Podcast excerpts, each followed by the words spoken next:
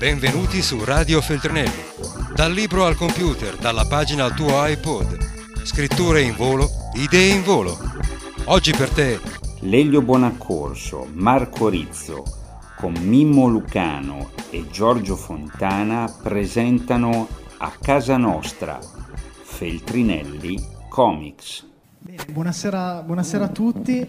Io sono molto contento di essere eh, qui con, con Marco, con Lelio, con Mimmo per eh, parlare di A Casa Nostra, questo fumetto che prosegue un percorso che era iniziato, come aveva accennato Tito in precedenza, l'anno scorso con un altro, eh, un altro fumetto che ha avuto un grandissimo successo, che è Salvezza, che immagino molti di voi conoscono abbiano letto e apprezzato ed è la seconda parte di una storia che sgorga quasi naturale come domanda al termine della lettura del libro precedente, ovvero e adesso che cosa succede?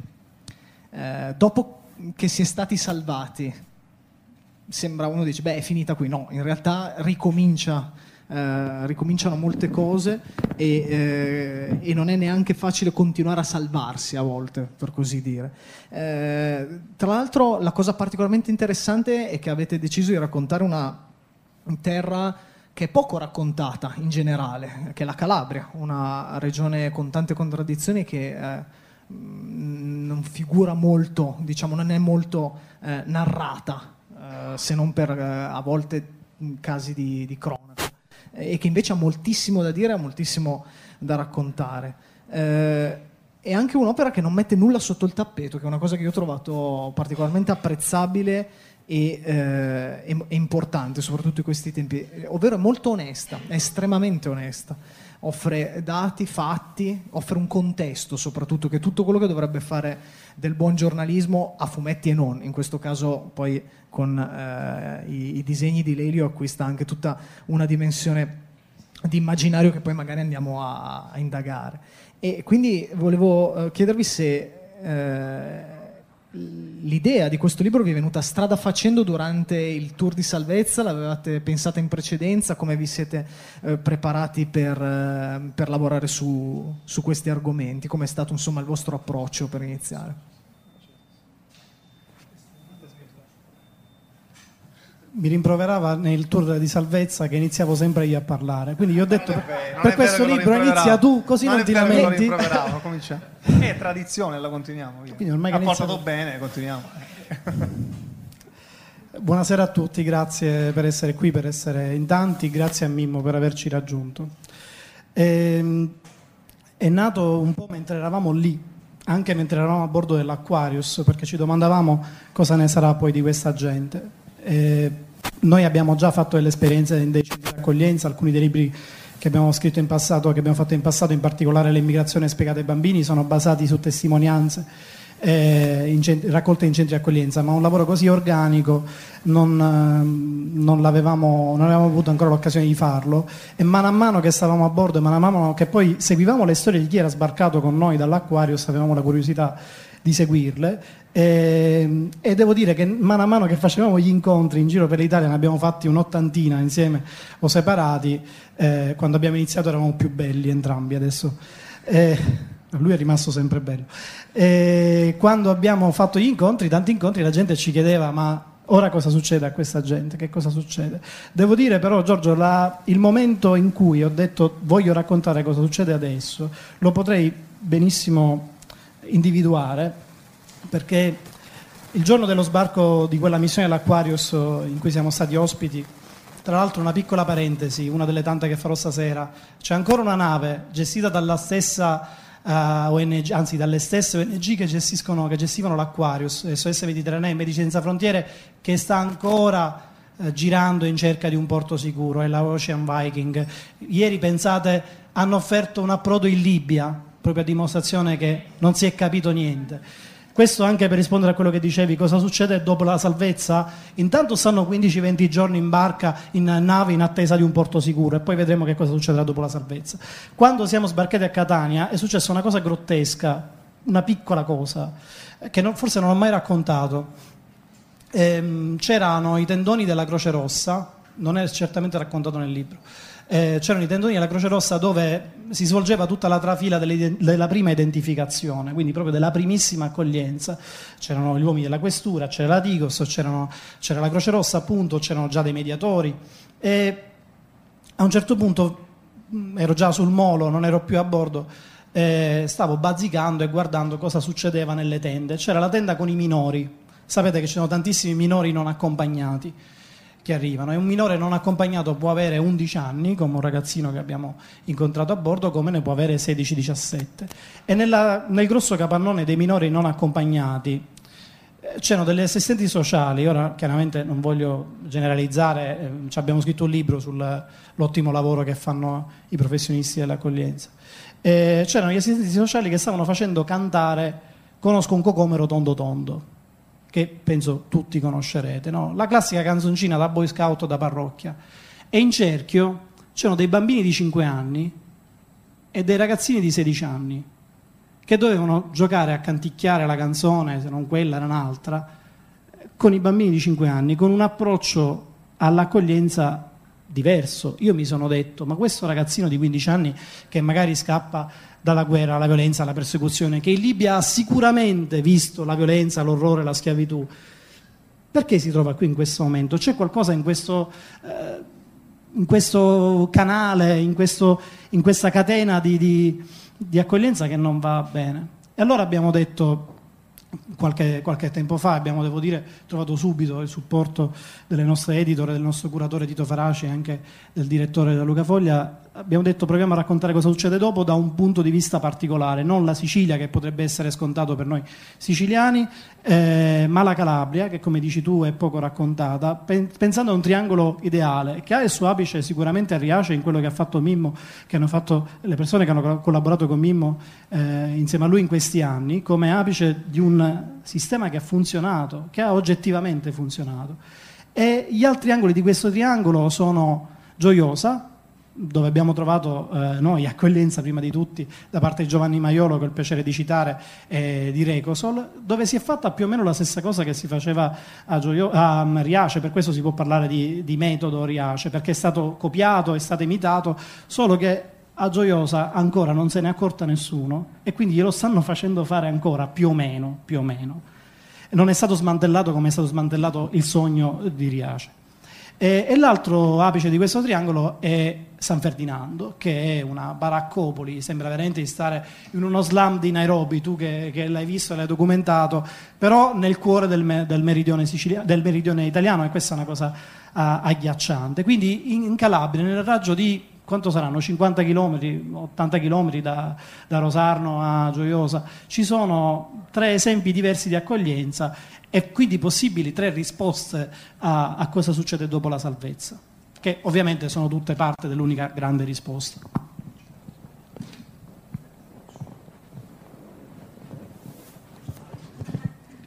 Occhiali, vedi, me li tolgo perché ho caldo, scusate. Allora, eh, vorrei cominciare eh, rilanciando la palla sulla prima storia che raccontate, quella di Blessing, perché mi pare eh, che, ha, che, è comparsa anche nel video, che mi pare indicativa per tante ragioni. Innanzitutto perché getta un ponte verso quello che era accaduto prima, quindi il viaggio, eh, sottolineando non soltanto la quantità di atrocità e, e cose terribili che devono eh, subire queste persone, ma anche il tempo necessario, che molto spesso non è chiaro quanto ci vuole ad affrontare quel tipo di viaggio. Eh, non è questione di giorni né di settimane, ma di mesi, a volte anche di anni che contengono dei rischi eh, inimmaginabili per noi.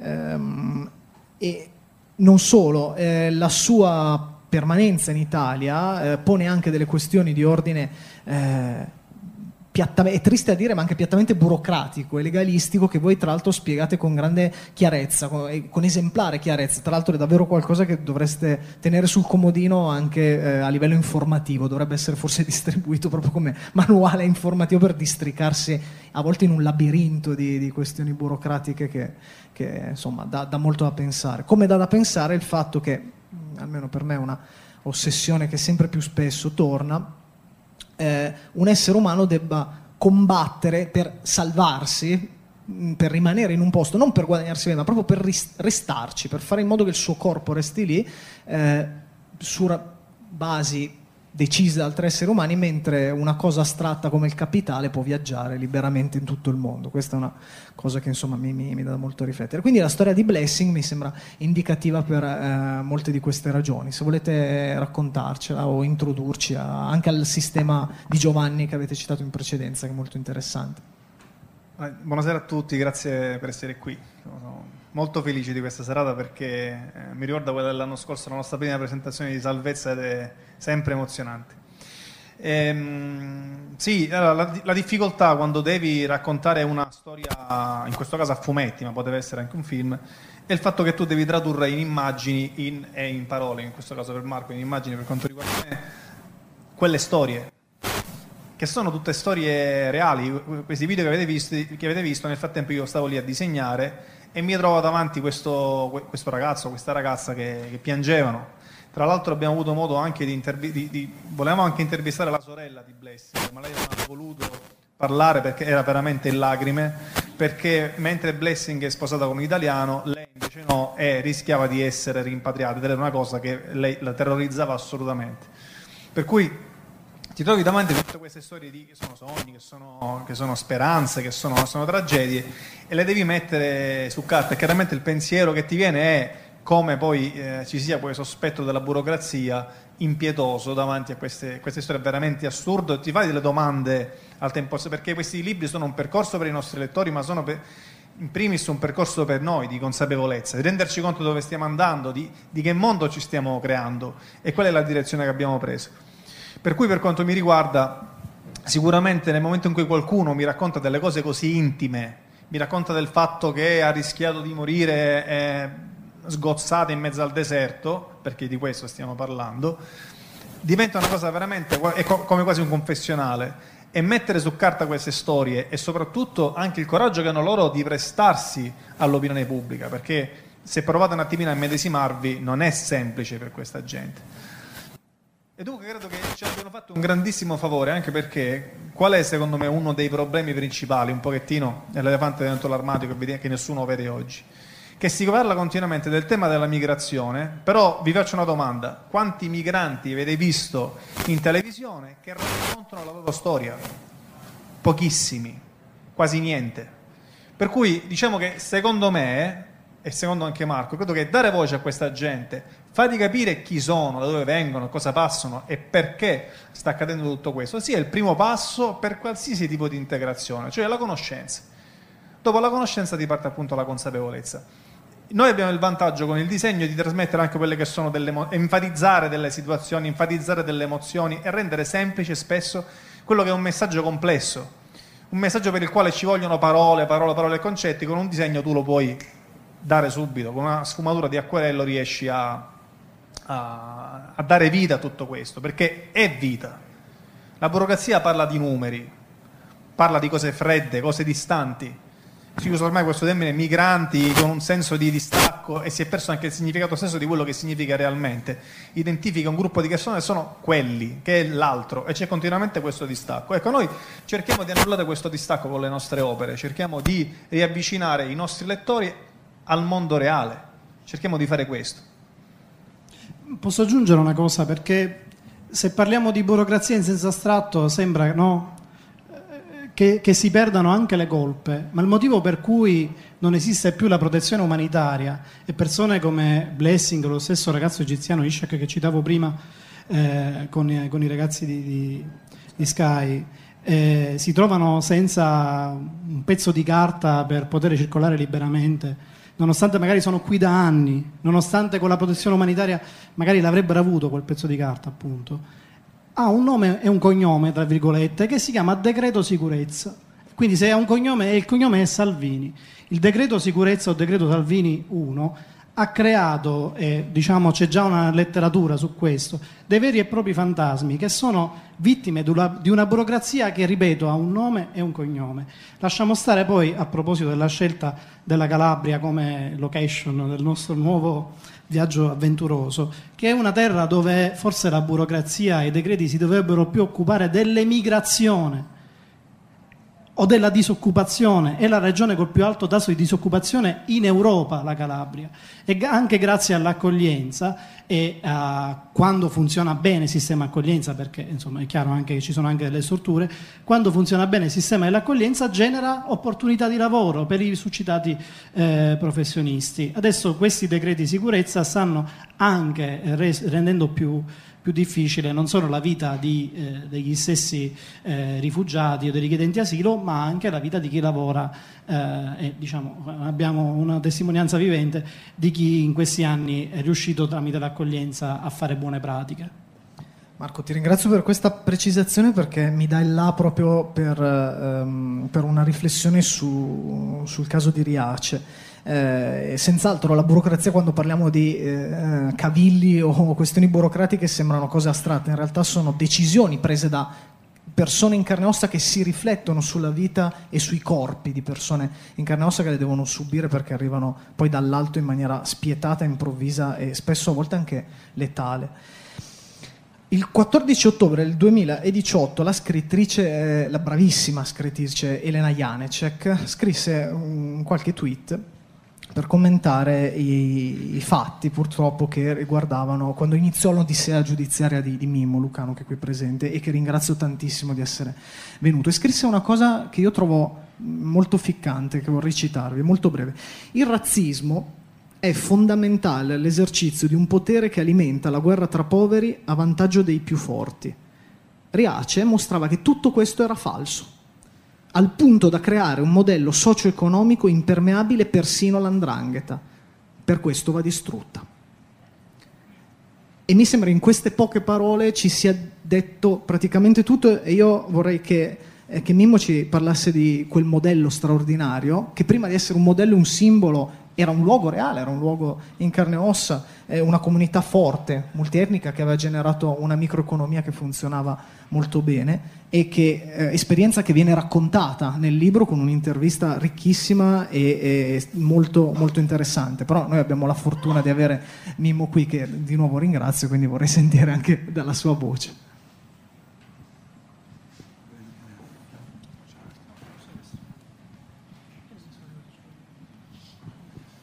Intanto voglio ringraziare tutte le persone che sono presenti e, e chi mi ha invitato per essere...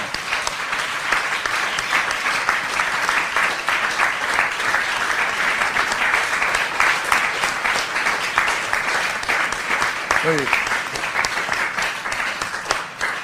de- devo dire subito che, eh, che io non sono, non, non avevo studiato per essere un esperto del, dei temi dell'immigrazione o, e, e, nemmeno studiato da sindaco.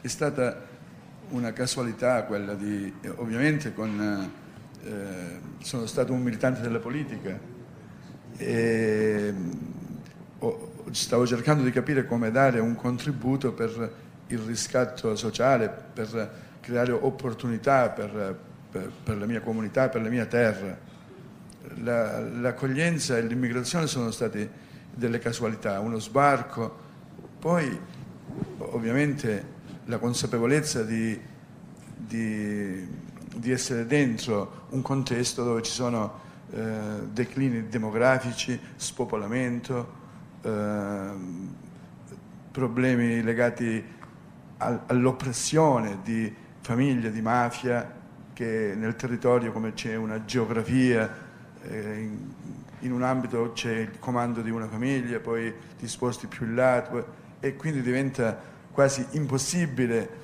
immaginare per i giovani una prospettiva di futuro. E, e hai detto bene prima quando addirittura l'opportunità del, del, del, dell'immigrazione, dell'arrivo, ci ha consentito di, intanto di costruire una comunità. Non è immaginabile per una per, anche per una pubblica amministrazione eh, avere degli impegni, assumere responsabilità quando la comunità va via, quando le persone non ci sono più, preferiscono di costruire altrove il loro futuro. Quindi di che cosa parliamo? Di, di, di rassegnazione sociale, di, del nulla. E allora l'accoglienza è stata l'occasione anche per creare un sistema eh, di part- par- partecipato, collettivo, che è stato, è stato, anche la chiave per dire siamo una, un, insieme di soggetti per cui a chi vuole creare un dominio, a chi non vuole permettere che ci possa essere una, una, una, per il nostro futuro per dire cerchiamo di capire come reagire, come dare risposte e rimanere sul territorio per, per partecipare, non solo per teorizzare, perché eh, troppo spesso eh, magari eh, ci sono nelle teorie delle, delle, delle, cose che si ripetono sempre uguali, il linguaggio della politica diventa eh, fine a se stesso perché non, è, non trova un riscontro poi con la realtà. Ecco, forse una delle cose più eclatanti che è, accaduta a Riace e che, e che, ha fatto un po' la differenza rispetto anche a, a indicare delle soluzioni è che personalmente a un certo punto, ma non a un certo punto, ma anche dall'inizio, quando parlavo di, di forte partecipazione anche eh, sul, su una base, come, come, devo dire, di abnegazione ma anche emotiva, io ho preso parte, ho preso parte eh, nelle spiagge, ho preso parte nella strada, ho preso parte non solo a parole. Diceva, io avevo un amico che si chiamava Dino Frisullo, spesso diceva Dino non è solo necessario eh, immaginare o teorizzare, ma bisogna veramente prendere parte, diventare qualcuno di loro per comprendere. E così ho fatto. Ma non, non è stata una una, un agire con premeditazione, ma ogni giorno, ogni giorno, in una realtà limite e soprattutto poi quando è capitato che questa realtà diventava una piccola realtà globale con tutte le problematiche diciamo, della convivenza, delle, in, una, in, una, in, un contesto no, dove non ci sono tante possibilità, allora veramente è, è come immaginare di essere in una nave tantissime persone e, e, e cercare di capire come, come, come, venire fuori, come venire fuori e, avere, e, immaginare una vita normale. Le persone che sono arrivate sono arrivate non per fare una crociera o per turismo, ma questo io l'ho imparato con ognuno di loro. Hanno tutte persone che hanno drammi di, di, dietro, che si portano un bagaglio di esperienze drammatiche, sono in fuga dalle guerre, ma anche dalla povertà. Quelli che vengono dall'Africa subsahariana vengono, sono persone povere, sono persone che non hanno più nulla, hanno solo la speranza di poter immaginare un futuro e questo è capitato a Riace, un luogo del, in cui c'è una storia anche di forte emigrazione. Allora io da sindaco mi sono trovato a, a, a come, come immaginare delle soluzioni.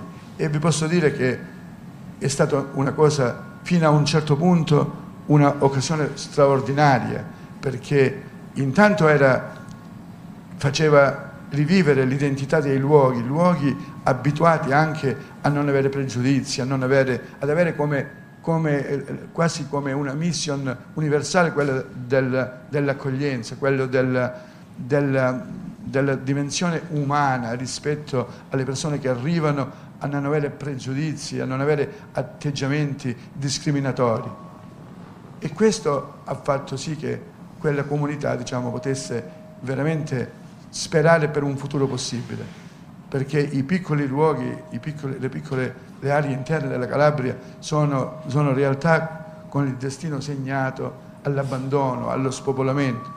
Allora noi abbiamo fatto qualcosa di utile per noi prima come comunità locale e nello stesso tempo abbiamo dato speranza a chi è arrivato in un luogo eh, limite e questo è stato possibile non nella teoria ma nella realtà. Ovviamente ha arricchito sul piano della coscienza, della coscienza collettiva, una storia incredibile perché le persone di Riace hanno potuto da vicino avere contatto con, le, con, i veri protagonisti, secondo me, della storia del, degli ultimi decenni, dell'umanità, con quelli che hanno subito decisioni di guerre, sono stati obbligati a intraprendere questi viaggi della disperazione, per cui credo che questo per me è il risultato eh, come sindaco più importante, quello di aver dato un contributo alla comunità locale di migliorarsi nella coscienza, perché spesso il nostro ruolo eh, eh, diventa, eh,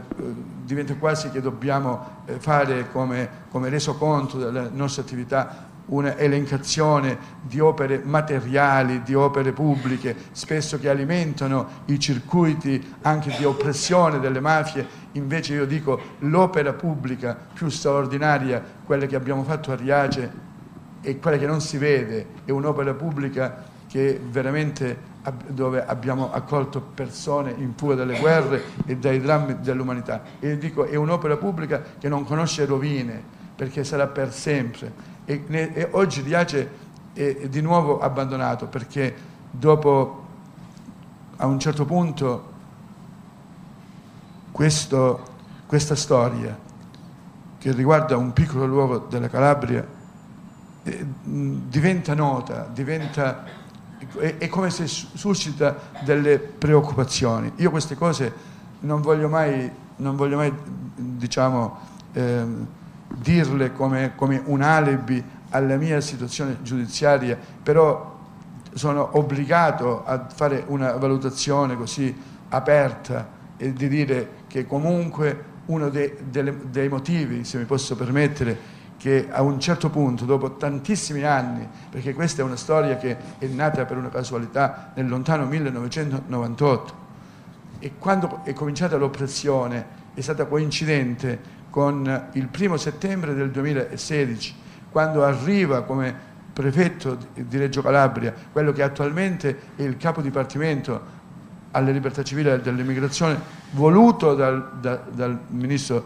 dall'ex ministro Salvini e non è un, una coincidenza perché quel prefetto anche aveva il ruolo di commissario straordinario per l'emergenza del, del, centro di San Ferdinando. Sono due, due, due cose che per me dicono, dicono molto perché da quel momento in poi su Riace che è stata la dimostrazione di come con la soluzione umana in un luogo limite, in un luogo di fortissime precarietà sociali ed economiche e di forti condizionamenti della mafia che sa sarebbe diciamo uno dovrebbe dire non abbiamo per noi, stiamo andando via, che cosa siete venuti a fare?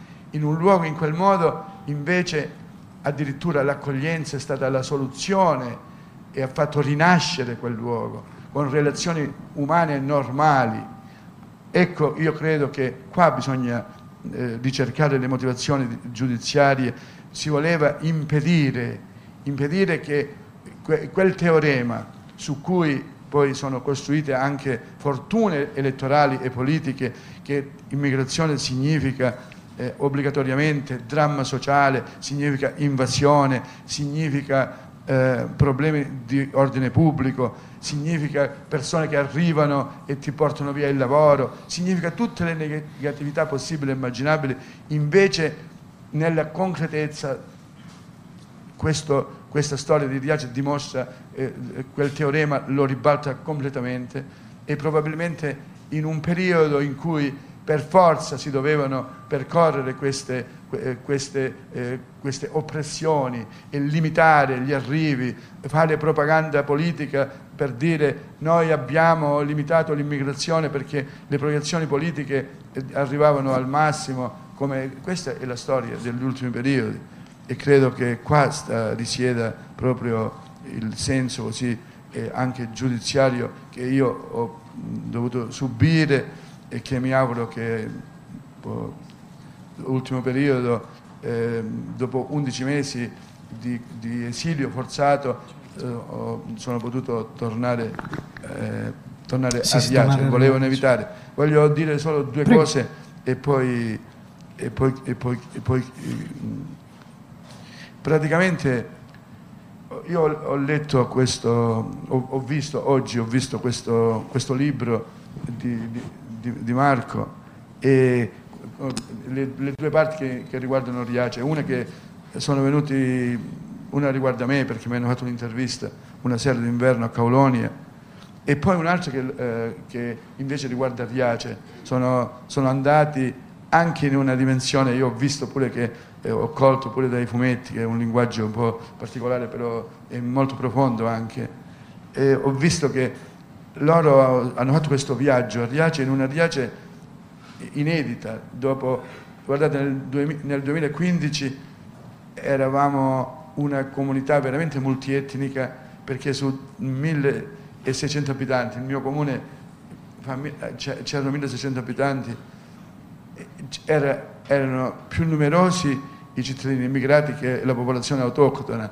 eppure non è successo nulla. È stata una, io ho detto, una utopia della normalità, di normali rapporti umani, di avere fierezza di incontrare l'altra persona, poi addirittura la consapevolezza dell'utilità, della rinascita, delle attività sociali, delle attività economiche, dell'asilo nido multietnico, della scuola, dei laboratori di artigianato etnico, della fattoria didattica, del turismo solidale. E una, del turismo dell'accoglienza, nasce a Riace praticamente i turisti che dovevano venire per i bronzi di Riace, per, che sono a Reggio Calabria, alla fine non è venuto mai nessuno, per capire come un piccolo luogo aveva dato priorità alla dimensione umana, ha attirato delle persone di tutto, di, praticamente di tutto il mondo, per, appunto per dire quella è l'anima della, della Calabria, c'è anche questo aspetto di una terra che è abituata veramente o destinata del, dalla storia ad accogliere chiunque ha un sogno per la, per la sua vita, al di là poi di, di, di, quella immagine che vuole una terra eh, dominata dalle famiglie e dalle organizzazioni eh, di mafia. Però voglio dire anche che eh, ho, ho, visto un, um, in, in, questo viaggio a Riace che hanno fatto gli autori di questo libro, eh, quel senso di eh, fortissima tristezza.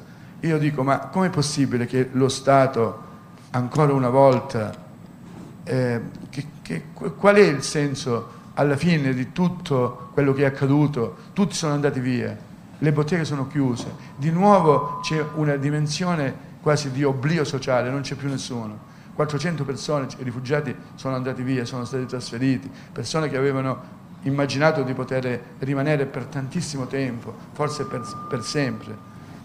E poi invece c'è una, una, parte che riguarda San Ferdinando, che è, un, che, è un, luogo della piana di Gioia Tauro, dove, come vi dicevo prima, questa, questo, questo prefetto aveva la competenza, nella qualità di commissario per l'emergenza di San Ferdinando. Vi voglio solo, manca qua, qua dentro, non abbiamo parlato sufficientemente per Man, manca il racconto anche per ricordare è una storia di una, di una, di una ragazza nigeriana che, eh, che, era Riace, era Riace eh, eh, praticamente lei ehm, era nel, nel, progetto CAS, perché c'erano, sapete forse eh, chi si occupa di immigrazione sono i progetti CAS, i progetti SPRAR, questa ragazza era nel progetto Esplorar che noi come comune avevamo attivato eh, con eh, la convenzione con la prefettura di Reggio Calabria e non ci pagano, decidono di interrompere gli inserimenti, i pagamenti, ehm, eh, insomma si decide di fare finita l'esperienza di Riace legata all'accoglienza. E, e, a un certo punto questa, questa ragazza ehm, era, aveva, era, stata due volte diniegata. La Commissione per il riconoscimento dello status giuridico aveva espresso parere negativo, lei veniva dalla Nigeria. E,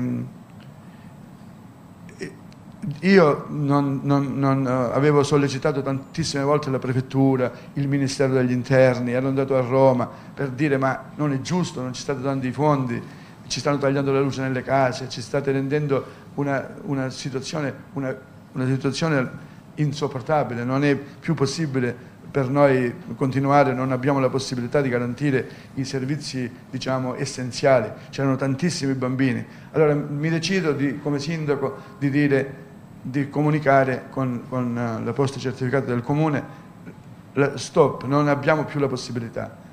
Teniamo le persone con orgoglio, non li facciamo andare via, per, vuol dire che ci, attive, ci attiveremo in un altro modo però non è giusto questo tipo di comportamento. Ancora oggi non ci hanno pagato come comune, io non sono più sindaco, tutto il servizio svolto per un anno, per l'intero anno 2017. Questa ragazza si presenta il 22 di dicembre, io il 26 dicembre, perché si era sparsa nel, nel, nella comunità l'intenzione di chiudere almeno un, una linea di, di attività che era il CAS con la prefettura, e lei il 22 dicembre si è presentata al comune dicendo io voglio andare via, mi chiama Domenico, io non mi chiamavo nessuno sindaco a me, mi chiamavano tutti per nome. Ed era molto più, più bello così. E voglio andare, voglio andare via perché sono obbligata a diventare una clandestina, perché ho due dinieghi, non ho più possibilità, il decreto Minniti-Orlando aveva ridotto da tre a due le possibilità di poter ricorrere eh, per le decisioni che erano state assunte dalla Commissione. E, e, lei ha detto io me ne vado prima, però prima voglio che mm, solo tu me la puoi fare la carta d'identità. La carta d'identità per le persone che, che, che, che arrivano nelle comunità è un segno come di riconoscere la loro identità come esseri umani. E, dice, sono sicuro che se vai se vado in un altro posto non me la faranno mai più questa carta d'identità perché io non, ho, diciamo, eh, no, no, non sono rifugiata, non una, sono semplicemente una diniegata. E, e ho detto io, tu ce l'hai le carte d'identità e le, le, fotografie? Ce l'ho, te la faccio, te la faccio. E uno dei reati che ho è questo, anche, aspetta che non ho finito, questa, questa, questa ragazza il 20, era il 22 dicembre, gliel'abbiamo fatta, tra l'altro io ero responsabile anche dell'ufficio anagrafe perché nei comuni sotto i 3.000 abitanti potevo essere io perché era andato in pensione l'impiegato. E, e praticamente eh, ho fatto questa carta d'identità, era felice, dice mi piace che c'è la tua firma, eh, me la porto come una cosa di affetto come un documento che è legato, io vado via, ho detto ma dove vai? Eh, Becchi si chiamava, vado a San Ferdinando in, in, quel, in quell'inferno, quella baraccopoli, senza luce, senza acqua, senza servizi igienico-sanitari, le persone nelle capanne di plastica, là non mi prenderanno, mi, mi nascondo con gli altri, è una vita come di inferno. Il 26 di gennaio del 2018 è il 22 dicembre del 2017, il 26 di, di gennaio del 2018, lei con delle amiche nel tentativo di riscaldarsi perché faceva freddo, si incendia la capanna di plastica, muore bruciata viva e non c'è nessun procedimento per chi, chi è responsabile della morte di Becchi? Chi è responsabile? era venuta in Italia per vivere a 26 anni, ha incontrato la morte tra burocrazia, tra incomprensioni, tra oppressioni e tra altre autorità che hanno responsabilità è morta bruciata viva, così come è morto quel ragazzo Sumaya Sacco, che era lui un bracciante nero, ma era un sindacalista che tutelava i diritti sindacali dei, dei braccianti che ogni giorno nella piana di Gioia Tauro subiscono condizioni di schiavitù, di schiavismo perché sono sfruttati e se si ribellano vengono anche nascosti, ammazzati e nascosti, nessuno li vede, nessuno sa queste cose. Eppure esiste il centro di San Ferdinando nella piana di Gioia Tauro ancora oggi e Riace è stato aggredito, aggredito per non permettere un messaggio di umanità. E questo volevo dire. Grazie.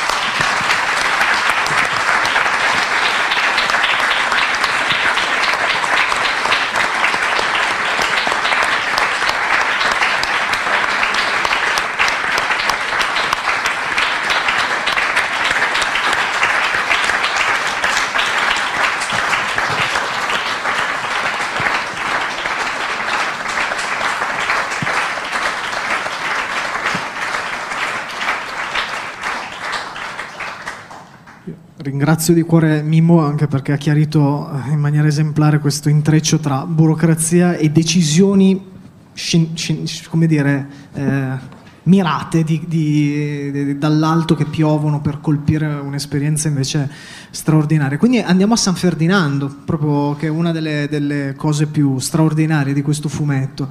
La vostra indagine, il vostro racconto della baraccopoli che avete ritratto con cura anche nelle tensioni che si creano eh, inevitabilmente andando in un luogo del genere, anche voi stessi entrandoci, delle, della paura, della diffidenza, della del, de, de, del, della durezza estrema di quella vita e infatti ripensavo alla mia esperienza in Africa e vedere ridisegnati dei paesaggi, delle, dei luoghi, dei modi di vivere in, sapendo che eravamo nella, nella, piana di Gioia Tauro in Italia mi ha molto colpito e vorrei che ce ne parlaste un po'. Tra l'altro adesso è stata sgomberata a luglio se non sbaglio, quest- no, non è stata...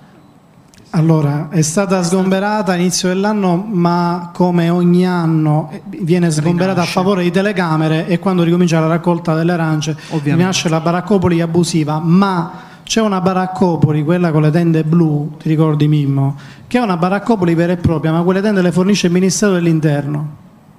Eh, la baraccopoli abusiva chiaramente è un'espansione di quella che non ha chiaramente le condizioni di, di vita che, che potete potete immaginare di, di, che cosa si sta parlando, si sta parlando comunque delle, di tende, eh, non c'è acqua corrente, non c'è acqua calda, eccetera, eccetera.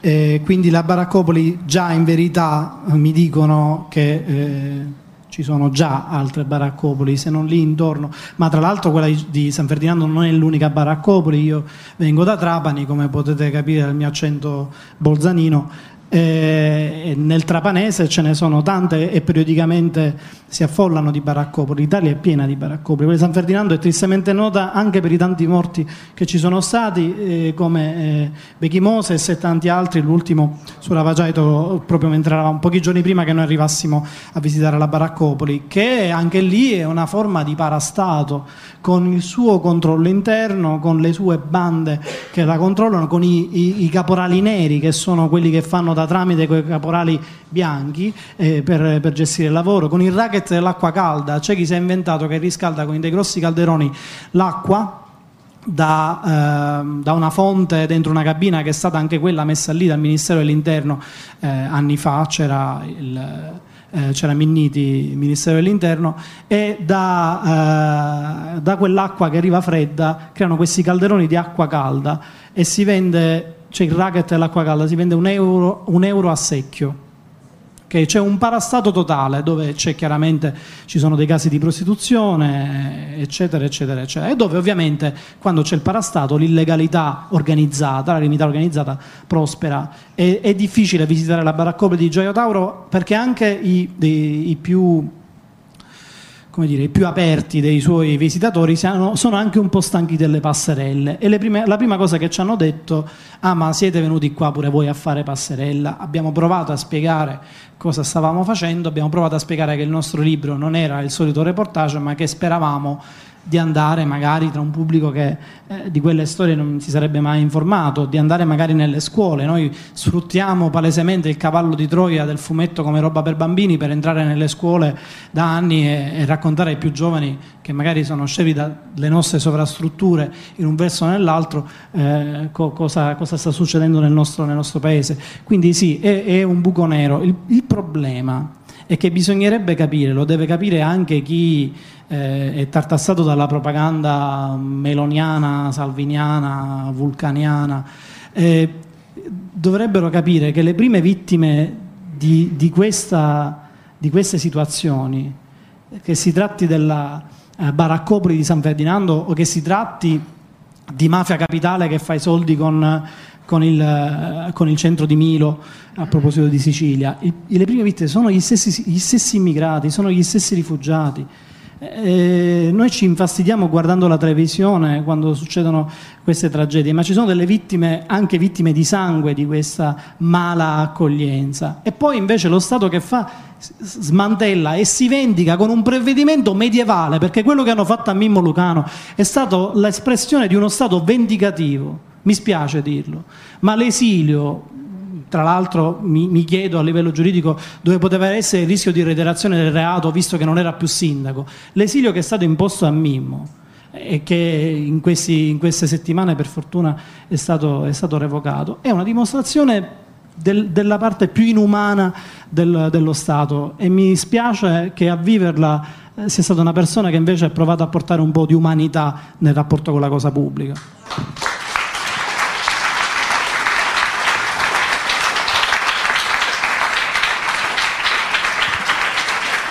Eh, Giorgio. Prego, prego. Tra, l'altro, tra, tra, l'altro, volevo aggiungere anche questo. Intanto io penso che lui sia stato accusato proprio perché è una persona normale. Perché credetemi, quello che ha fatto lui, una persona normale, io credo che lo penserebbe e lo farebbe. Ha avuto il coraggio di farlo e, e ne sta pagando le conseguenze. Però poi, secondo me, la propria coscienza non ha prezzo. Okay?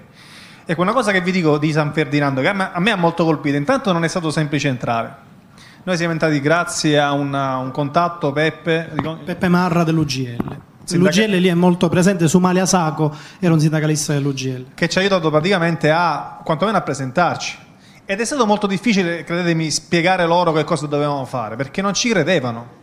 Come diceva Marco, sembrava la solita passerella. Allora noi avevamo con noi il Salvezza, abbiamo fatto questo fumetto e al solito è stato l'effetto sorpresa perché per loro era una cosa strana. Dice, ma voi cioè, che cosa fate in realtà? E allora, tra l'altro, non potevamo fare fotografie assolutamente, cioè, tra, alle persone assolutamente, ai luoghi dopo un po' di tempo, appena hanno capito che noi eravamo lì per, per raccontare veramente quello che accadeva, ci hanno permesso di scattare qualche foto, ma solamente ai luoghi, non alle persone. Però non avevamo anche bisogno di documentazione, per cui mi sono messo ho cominciato a fare questi ritratti, un po' come facevo sull'Aquarius, questi ritratti e che sono, per esempio, una, un fotogramma che mi rimane in mente era un tizio, era gennaio, pieno di pozzanghere dappertutto, che eh, sotto la, questa pioggerellina e questo fango che schizzava dappertutto, gli tagliava i capelli a quell'altro con rasoio, cioè il barbiere poi in mezzo a una, una pozzanghera. E realmente lì non sembrava, cioè, noi raccontiamo queste cose, però se non le vedete non è che le potete capire, veramente dico. Cioè sono un, un girone infernale dire poco. Io ero meravigliato di, di, un posto, io non sono andato in altre baraccopoli, mi ricordo qualche campo Roma a Messina, ma dalla città da cui vengo, ma una cosa del genere non l'ho mai vista.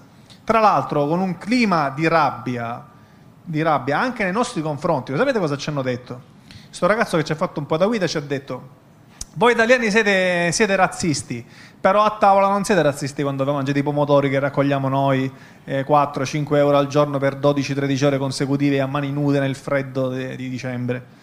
E poi mi ha detto questa cosa qua, dice io sono della Costa d'Avorio, dice io vengo dalla Costa d'Avorio perché non c'è lavoro. Ci sono, c'è l'ENI, c'è l'ERG, c'è la Total e a me non mi fanno lavorare, io che sono ivoriano. Dice io sono, dovuto, sono venuto qui in Italia, però qua in Italia non mi volete e mi volete mandare via.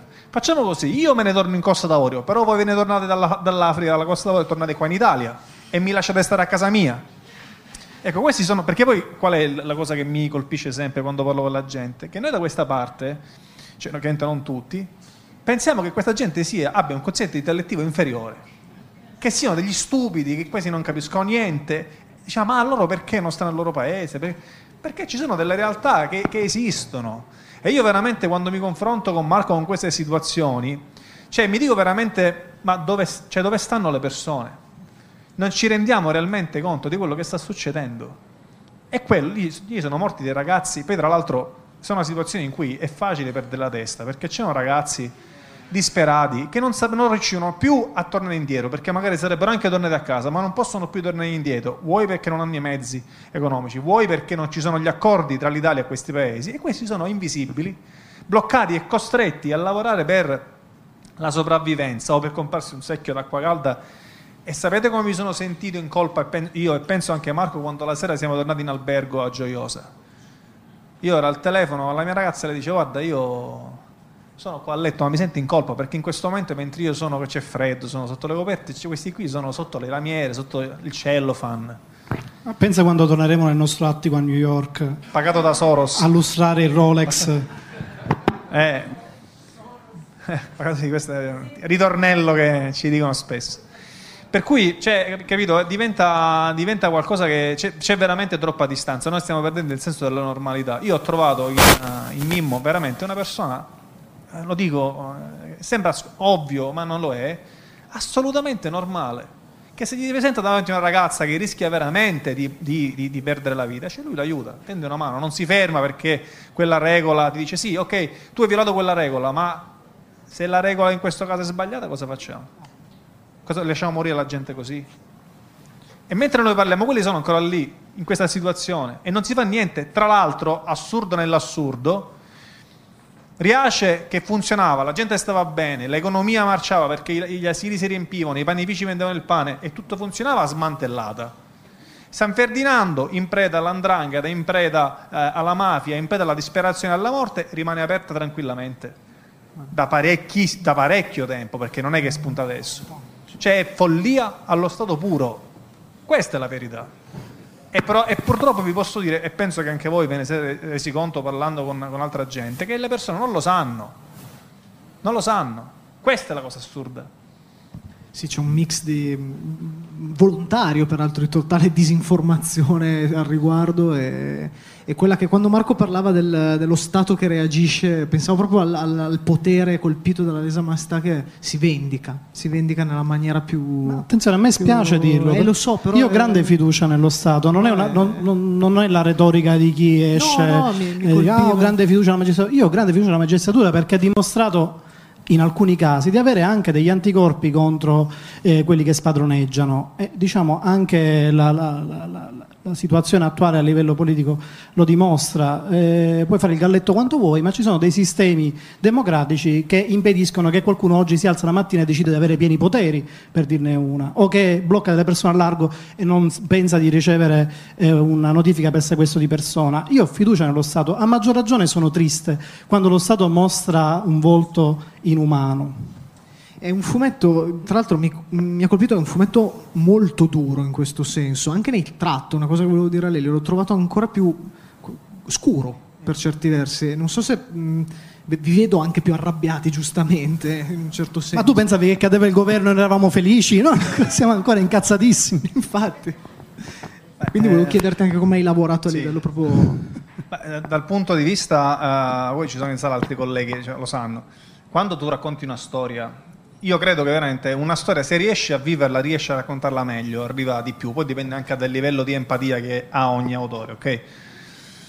Chiaramente lì non abbiamo trovato, cioè era pure gennaio, c'era maltempo, il, c'era poca luce, eh, le cose che abbiamo trovato non erano eh, estremamente piacevoli, per cui il segno di conseguenza, sì, anche se rimane in linea con, con salvezza a livello grafico, però il segno di conseguenza si è anche abbrutito, no? si è anche intristito perché come faccio, dicevo prima, come faccio a raccontare no? determinate cose?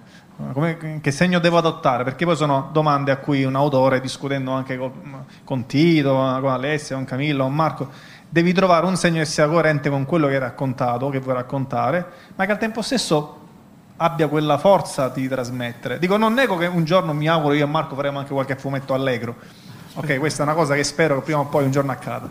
Però in questo momento probabilmente, e di questo sono molto felice, il mondo del fumetto si sta muovendo, vedo tantissimi autori che sempre di più dichiarano apertamente o fanno delle opere che, che puntano alla denuncia di quello che sta succedendo e non si rimane fermi perché veramente voglio dire, stiamo andando alla deriva. Io eh, con Marco lavoro ormai diciamo, parlando di, di, cronaca, parlando di fenomeni come la mafia, appunto come, come l'immigrazione da, da, più di dieci anni ormai possiamo dire.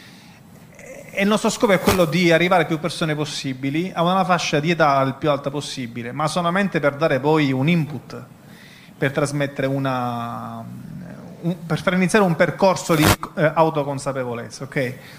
Eh, è chiaro che qui eh, le mosse sono quelle e utilizzare un tratto più morbido dei colori più vivaci non era, non era possibile. Ci siamo concessi la possibilità nelle prime pagine di eh, cambiare un po' stile e, e usando dei colori che è una cosa un po' mia sperimentale che avevo necessità di fare, un po' anche perché la Calabria, ora io non so quanti eh, calabresi o quante gente di origine calabrese sicuramente ce ne saranno qua dentro. A Milano. Oh, voglio dire sa, sa io, tutti i miei amici di Messina sono qua in pratica, tutti qua dentro. E parecchi. E, sa quanto è bella quella terra, sa quanto è bella la Calabria. Noi camminavamo con la macchina e vedevamo questi, questi ecomostri, queste strutture, questi palazzoni grigi, questi scheletri che un po' eh, tipo Stranger, il mostro di Stranger Things, stavano fissi lì, immobili e distruggevano quella bellezza, perché poi è un filo conduttore questo qui, del distruggere continuamente la bellezza. È una cosa di cui abbiamo parlato pure con Mimmo quando abbiamo fatto l'intervista. Prendi la bellezza e la distruggi. Questa è la prima opera che fa il potere no? per dominare le coscienze. Ecco, io volevo, volevo creare questo contrasto tra il colore che ho utilizzato nelle tavole e quello che succede dopo questo era proprio il mio intento, io spero di esserci riuscito. Sì, infatti c'è uno shock quasi, perché iniziando a leggere dicevo, toh, eh, colore, e poi arriva come una mannaggia, Guarda, cambiato ti, ti cala, però è perfettamente sì. funzionale alla storia, quindi questo giusto per insomma, sottolineare il fatto che è orgogliosamente un fumetto, cioè che sfrutta tutte le tecniche a disposizione del fumetto, perché il fumetto è un punto, eh, un punto di vista, uno strumento di conoscenza straordinario, con delle potenzialità e delle peculiarità che sono proprio sue, cioè, eh, che, che, è giusto sfruttare fino in fondo. Io, mentre leggevo questo libro, ho, ho avuto tanti pensieri, tante, mi sono tornate in mente tante altre tante altre letture. Eh, mi è tornato in mente Danilo Dolci, ad esempio, mi è tornato in mente eh, anche a tante figure, Peppino Impastato, cui siete ovviamente inevitabilmente tutti e tre molto, molto legati.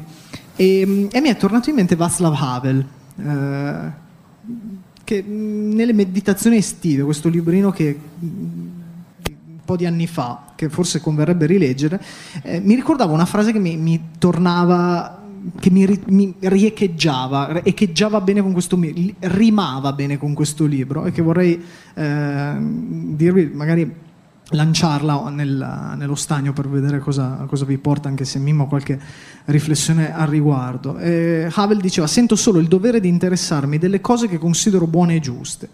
Se qui o là mi riesce di cambiare qualcosa davvero in meglio, o se non mi riesce di cambiare proprio nulla, questo al momento non lo so. Ammetto entrambe le possibilità, ma una cosa non ammetto, che per principio non avrebbe nessun senso aspirare alle cose buone.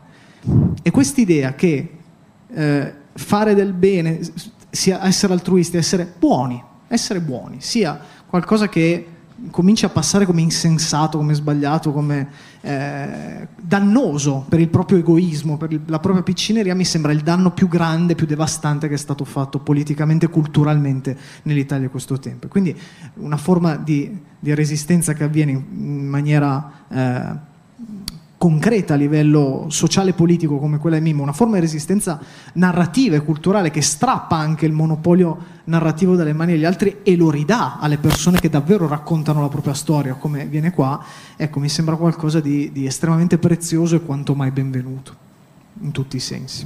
Quindi davvero grazie a tutti voi tre. Marco Rizzo, Mimmo Lucano che ci ha fatto un grande dono di essere qui.